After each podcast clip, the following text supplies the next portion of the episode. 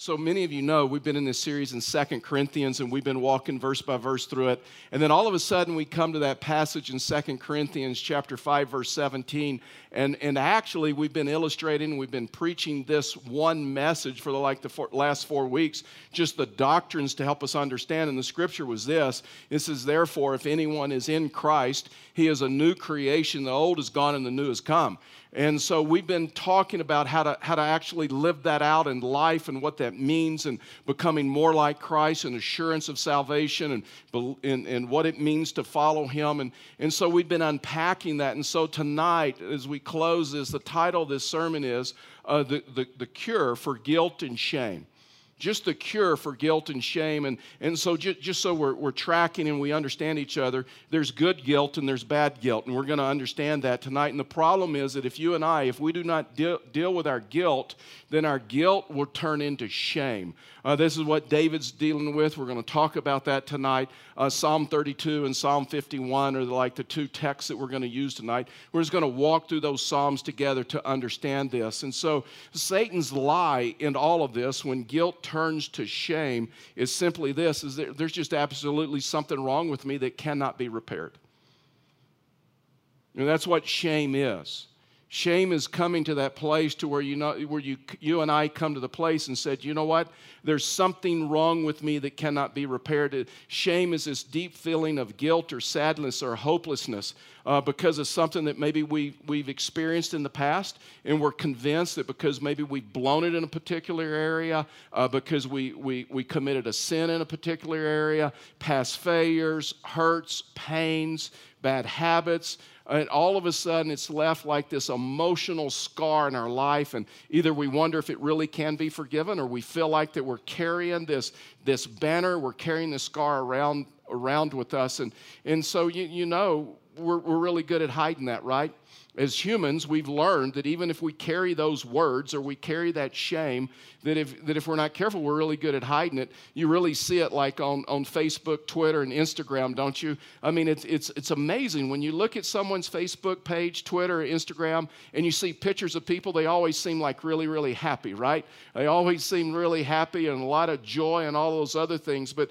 but when, you, when you really start thinking about that, you realize behind every photo, uh, there's a story, and behind every story, there's a past. And, and there's, there's good things in our past, and there may be some difficult things in our past, there may be some bad things in our past. And, and here's the issues of our past unresolved issues in my past, unresolved issues in your past, they, they, they don't stay there.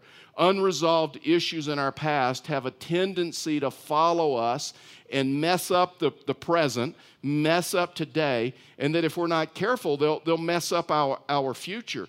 And a lot of times, the reason that you and I struggle is this issue of shame. And there's something in our past. There's a failure, there's a hurt, there's a pain, there's a sin that we just kind of feel like maybe God hasn't forgiven us for. And there's that hidden hurt. And because of that, we can develop issues in our life. And, and unfortunately, then when we come to Scripture, right? Sometimes there's this perception when we read Scripture that everybody in the Bible was just like perfect because a lot of times we, we talk about their highlight reel. And we, we look at these people in the Bible, maybe we feel like that they're, they're perfect or they, they had it all together. I, all we have to do is just read the Bible just a little bit, and you'll realize that the only person that was perfect in the Bible, the only person that had everything to, together in the Bible was God. I mean, he was the only one that was perfect. He was the only one that, that had everything together. And, and, and, then when you look at like David's life, we have a tendency with David to say he, w- he was a man after God's own heart. And we, we begin talking a little bit about David's highlight reel. But, but when you look at David's life, you realize David was far, listen, David was far from perfect. And listen, the good news is this if there was hope for David, there's hope for us. David, I don't know if you know this, David had a past. I mean, David, well, maybe we'll put it this way, because I, I, I, just, I want you to understand this. I want you to track with this tonight. David had a past, and, and if you put his life like in a, in a TV show, a movie, then David's life would be a lifetime movie and not a Hallmark movie, right? I mean, you, you know there's a difference, right? Don't you? You know that, right? There's a difference between a Hallmark movie and a Lifetime movie. A Hallmark movie is like that movie you, you watch to, to see romance or find out how to get a man right. and a lifetime movie is how to get rid of a man. I mean, I mean that's really, honestly, that's really the difference. I mean, men, you may want to pay attention to which one your wife is like watching. I mean, the Hallmark movie is like that woman, that power woman that's working 90 hours a week and she's kind of lost herself. So she goes to like a snow village to like find herself.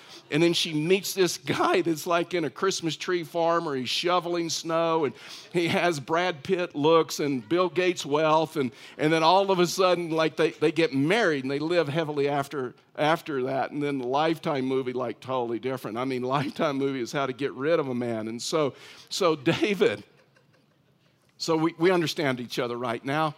Okay, so David, David's life would have been a Lifetime movie. And David, David was, yeah, he was a man after God's own heart. And, and David, there was a time when, when God told him that you're going to one day be follow Saul and be king of Israel. And, and I mean, for David, his career, everything was like like going up. And then one night he sees a, a lady, like a next door lady, and she's bathing. And he invites her over, and they have an affair. They commit adultery. Then they find out she's pregnant, and then they try to hide it. And so they have her husband. They have her husband killed in a Lifetime movie, and they have her husband killed. They thought they got away with it. They thought they had covered it up. But God knew, and God saw. So God sends a man, Nathan, to his house to talk to him and to confront him about that. And David's story, David's life, is a life about how does God handle this? I mean, it's a life of adultery and deceit and murder, dishonesty, and and this story can help us. It can help us in our life because if, if God could, could, could forgive David and wipe his sins away and still use him, then guess what? God can do the same for us and God can forgive us and God can take care of us. And, and David was like this unlikely, he was like this unlikely candidate. I mean, God loves, I'm just telling you, God loves unlikely candidates. That's why I'm a Dallas Cowboy fan. Is because God loves unlikely, but some of the memes that are going around are really hurtful right now. I don't know if you guys saw that meme that's going around on social media about Tom Brady. If you want to keep Tom Brady from winning another Super Bowl, put him on the Dallas Cowboy team. That'll end it right there. And so, uh, so David had hidden hurts and he had pain. And, and when you look at when you look at when you look at guilt in the scriptures, you realize that there's some good guilt and there's some bad guilt. Good guilt leads us to repentance. That there's good guilt and there's bad guilt in the scriptures. So guilt is this realization that you've that, that you have you have done something wrong, you have done something bad. Shame is totally different. Shame is when guilt isn't dealt with in your life and you just carry it around for so long that all of a sudden you have shame and shame is this feeling that you are you are something bad because you've done something wrong. And so I'm going to use Psalm 32 and Psalm 51 to help us understand this. And just, just a little heads up about the Psalms, and that is this, is that, that the Psalms are numbered, right, in chapter numbers, but that doesn't mean they happen that way chronologically.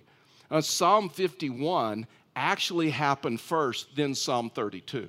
Now, you just need to remember that as we walk through this. Psalm 51 is when David's confession of his sin, God forgives him of his sin. And then Psalm 32 is what happens after David confesses his sin and begins to walk with God in a deeper way. And so, three things for us tonight. And in just a few minutes, Pastor David and Nikki are going to come up and close this portion out you know, with a worship song. So, the first one is this there's a, there's a problem with guilt. There's a problem with guilt. I, I, know very few people who no longer are tired of guilt because with guilt, there's bondage. Guilt, guilt, if you've never carried guilt, and guilt hovers over you. And guilt hovers over you like, like a dark cloud. Psalm 38 4, here's what the scripture says. David's talking, he says, My guilt overwhelms me. It is a burden too heavy to bear. Psalm 51 1 and 2 says this Be gracious to me, God, according to your, your faithful love, according to your abundant compassion. Blot out my rebellion, completely wash away my guilt, and cleanse me from my sin. I don't know if you've ever carried any guilt, But guilt, this issue of guilt over something that you've done, if you're not careful, it, it's, it's, it's like always before you, right? It hangs over you like a crowd, the, the cloud.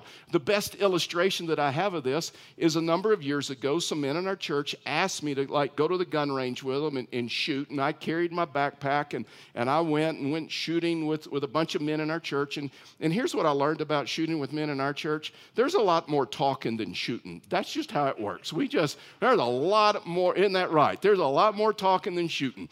And we tell great stories. And so we went out to the gun range, we shot together. Uh, that next day, I was flying to Dallas. I had a pastor's meeting in Dallas, and I was going to drive to my, my parents' home in, in Houston. And so I, I went to the airport, I went through TSA. Uh, I, they scanned my, my backpack.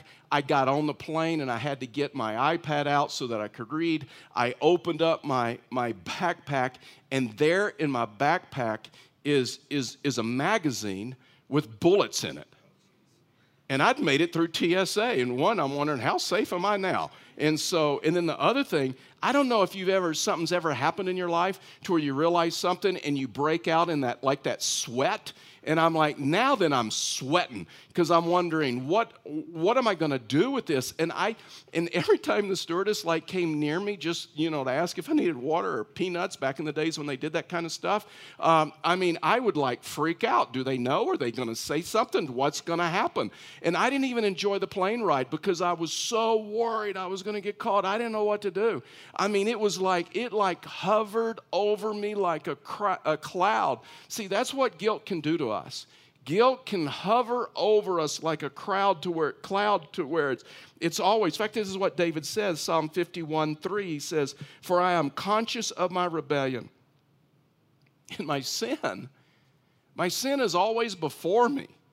I mean, I know, and I'm just wondering who else knows.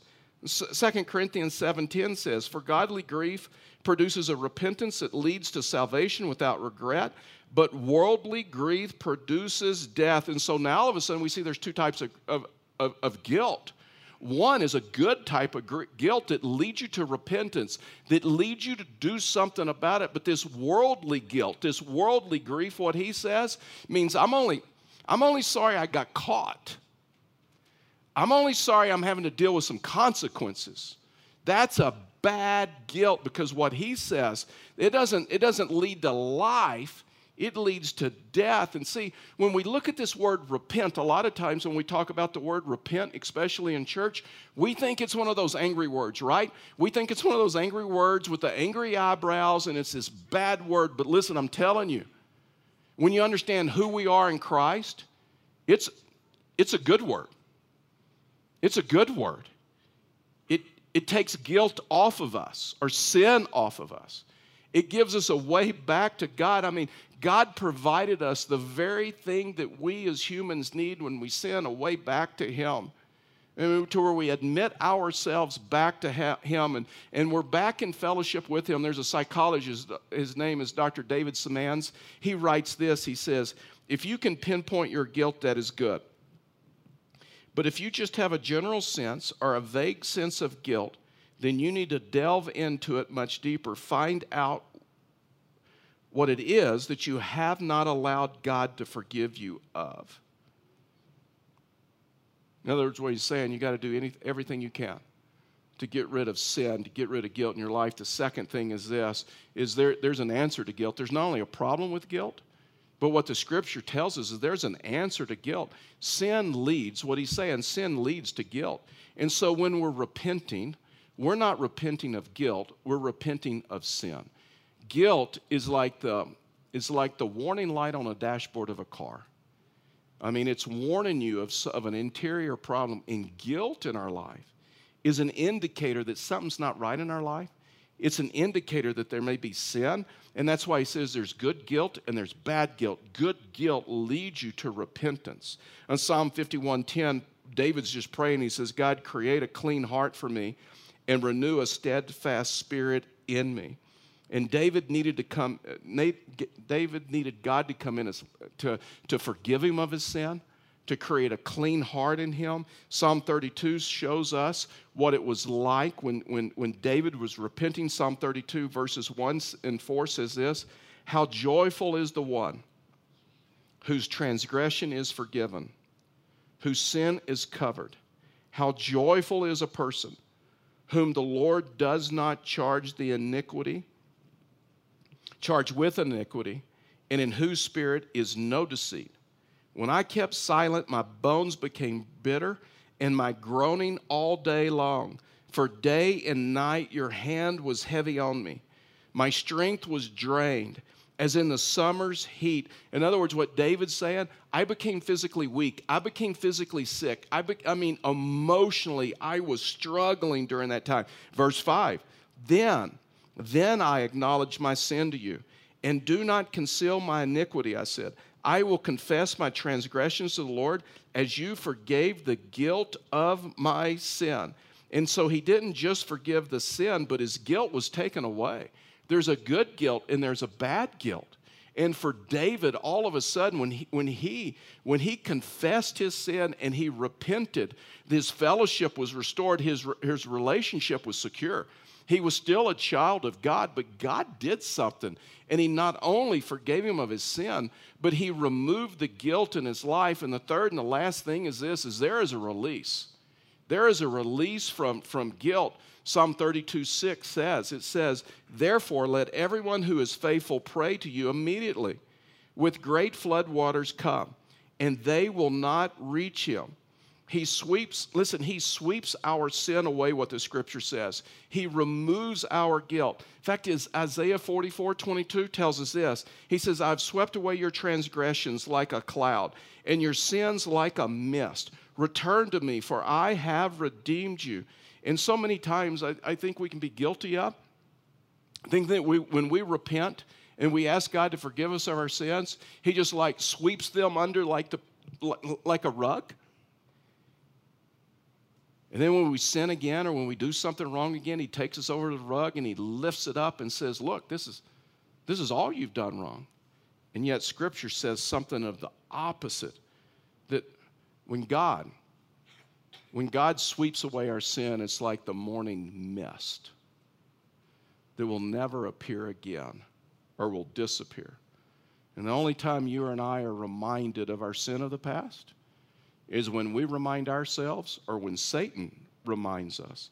And Satan, listen, Satan is a genius. It's splicing a highlight reel together of our past, of everything we've done wrong, every sin we've ever committed. Listen, let me tell you something. Don't let Satan put a question mark where God has put an exclamation mark. Man, Satan would rather point out your transgressions and your sins and the transformation that Jesus Christ has made in your life.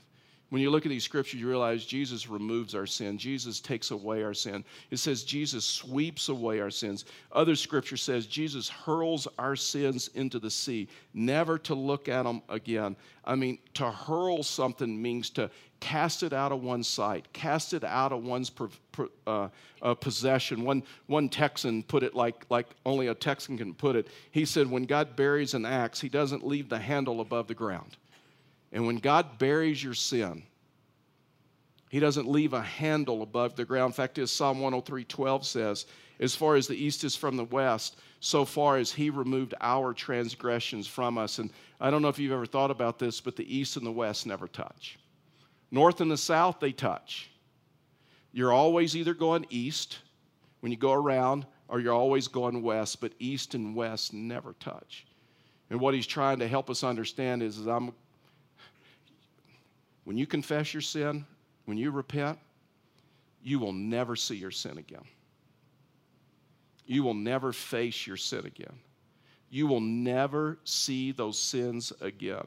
When God forgives, God not only forgives, but what Scripture says that He forgives. Listen, this last week I did something interesting. It was just, it was just a question I had. I had a question of David is an Old Testament character. Uh, most of us know that. So I went to the New Testament and I said, How many times does David's name appear in the New Testament? And then what is, what is said about David? Those were two very important. I don't know why. Uh, inquiring minds uh, want to know. And so uh, I just wanted to know. Do you realize, and, and I counted it, you can count it for yourself, that in the New Testament, David's name appears 57 times. 57 times his name appears in the New Testament.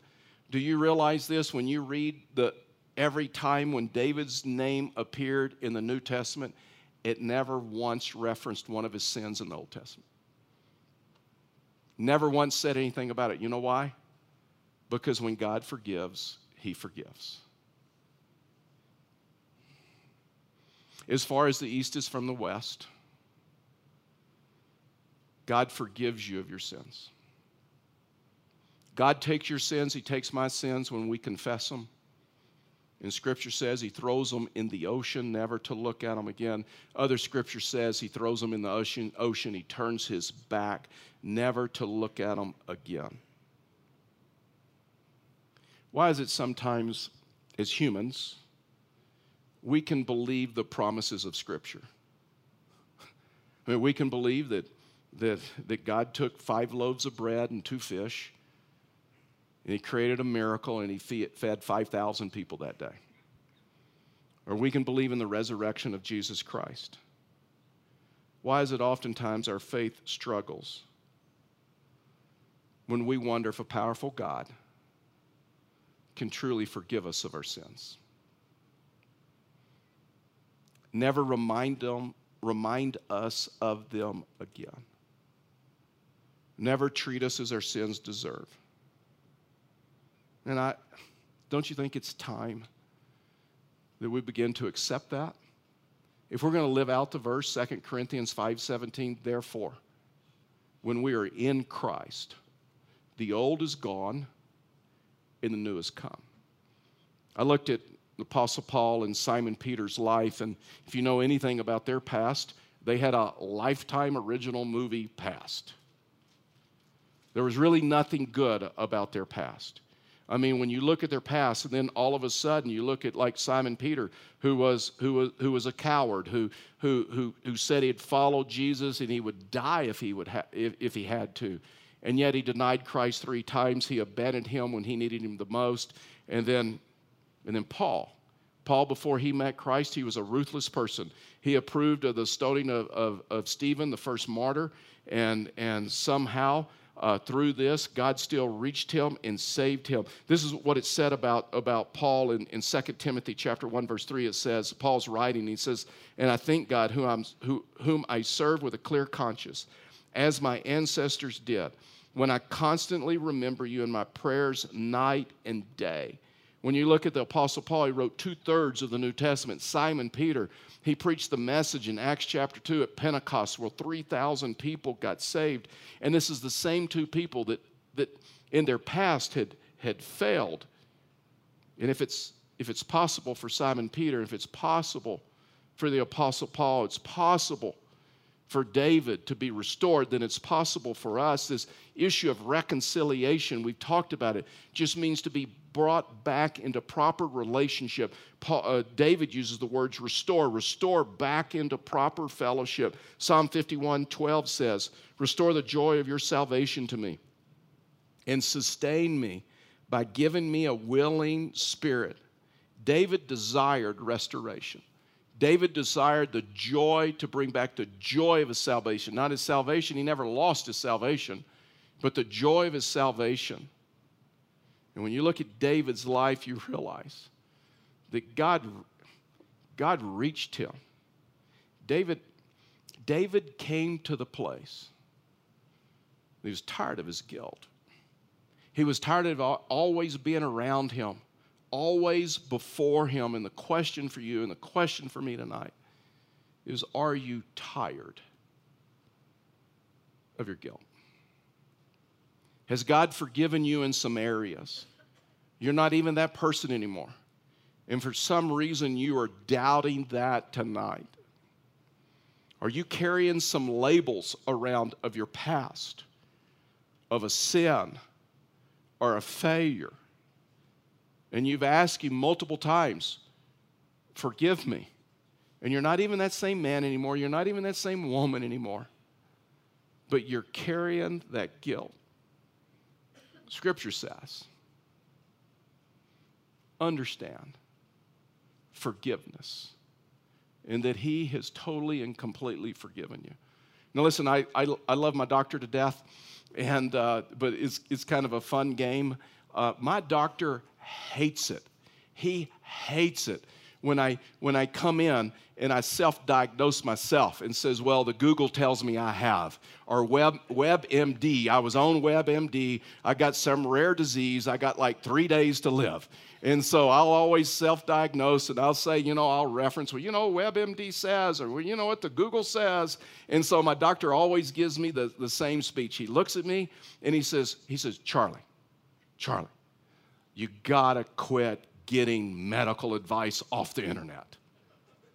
Don't do that anymore. Just stop it. That's why I went to school. That's why I got a degree. That's why I did all this. And I would, I would tell you, because for me, what started this series and what started diving into 2 Corinthians 5:17, that when we're in Christ, the old is gone and the new has come, is that all of a sudden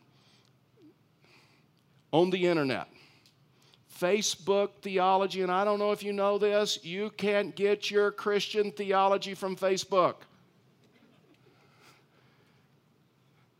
Don't get, get your theology from the Bible. But what happened on Facebook, it started going around Facebook, and people are sharing and people are talking about it.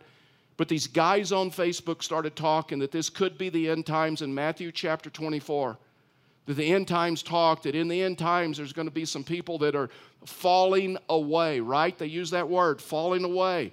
And then all of a sudden, some people were talking that maybe it's possible for a Christian to like lose their salvation. Listen, let me tell you something. Matthew chapter 24, that term falling away was not talking about salvation. It was not talking about, you know what it was talking about? It was talking about in difficult times when Christians go into the wilderness and they, they can get discouraged. They can lose faith. They may not start walk, they may not walk with god as closely as they once did. Has nothing to do with salvation. Has nothing to do with salvation fact is that reference that jesus was referencing went all the way back to the old testament when the children when the children of israel went into the wilderness. They were they, they fell away in the wilderness. They were still his child. They were still the children of israel. God still kept his covenant to them they just got discouraged. And I'm telling you, do not get your theology from Facebook. 1 John 1 9 tells us as Christians, if we confess our sins, he is faithful and righteous to forgive us of our sins and to cleanse us from all unrighteousness. You know when I got the guilt of the of the bullets in my backpack on the airplane is when I got to my parents' house and I left them at my parents' house. and the next time I got on the, the airplane, I knew my backpack was clean and I didn't have to worry. You know when our guilt is removed? Is when we confess and we repent, we empty the backpack. And 1 John 1 9 tells us that if we will confess our sins, he is faithful and just to forgive us of our sins. Pastor David and, and Nikki are going to make their way up. And, and as they're making their way up, I, I just want you to take this song. And if you're walking around with labels, if you're walking around with labels in your life, maybe someone is, is given you, maybe someone has spoken over you, or something that, that you're carrying, I, w- I want you to know tonight that God forgives you. You guys, that God forgives you totally and completely. In Christ, you're totally and completely forgiven. In Christ, you're deeply loved. In Christ, you are lacking nothing. And when God looks at you, he looks at you at the righteousness of Jesus Christ. Positionally, perfect. And so tonight, we're just going to use this song just to worship to as we think about this message. So, would you just stand with me?